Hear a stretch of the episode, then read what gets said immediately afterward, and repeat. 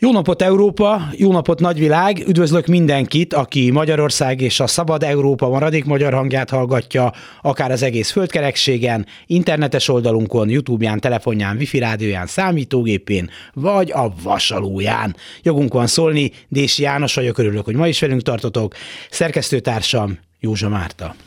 Úgy tűnik, a modern világban nehéz ellenség nélkül meglenni. Ha nincs ellenség, akkor csinálni kell, akadnak ebben igazi mesterek, itt körülöttünk is.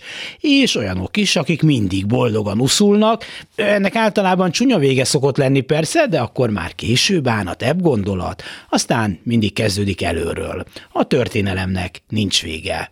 Mostanában sokszor előkerül, hogy lehet-e valamikor legalább kiegyezés, ha nem is béke feltétlenül mondjuk az oroszok és az ukránok, vagy a zsidók és a palesztinak között, fideszesek és demokraták, szerbek és horvátok, katolikusok és protestánsok, tuszik és hutuk között, ráadásul ez a sor még hosszan-hosszan folytatható. A gyors és hirtelen válasz általában az, hogy nem, nem, sohasem, és akkor jönnek a nehezen cáfolható érvek szép, hosszú, tömött sorban. A minap egy családias Hanuka ünnepségre voltam hivatalos. A Hanuka a zsidó fény ünnepe, amikor egy kilencágú gyertyatartóban, a Hanukiában napról napra egyel több gyertyát gyújtanak meg, emlékezve a régi csodára, amikor egy napi olajjal nyolc napig lehetett világítani.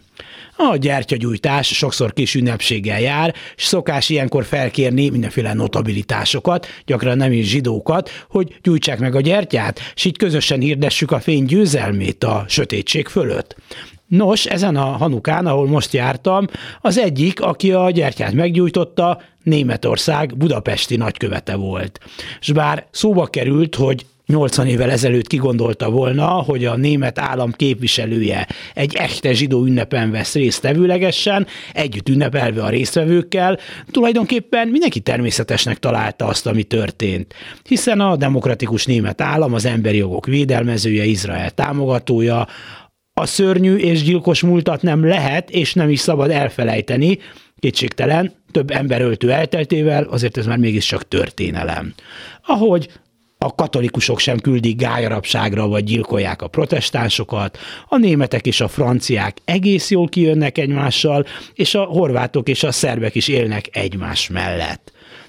Mindegyik történet más és más, nem is lehet összehasonlítani őket, következtetéseket is merészség lenne tehát levonni, úgyhogy így Hanuka és karácsony tájékán csak annyit szeretnék mondani, hogy ha most reménytelennek is tűnik jó pár ellenséges viszony, történnek, ha úgy tetszik, csodák, ahogy Hanukakor is.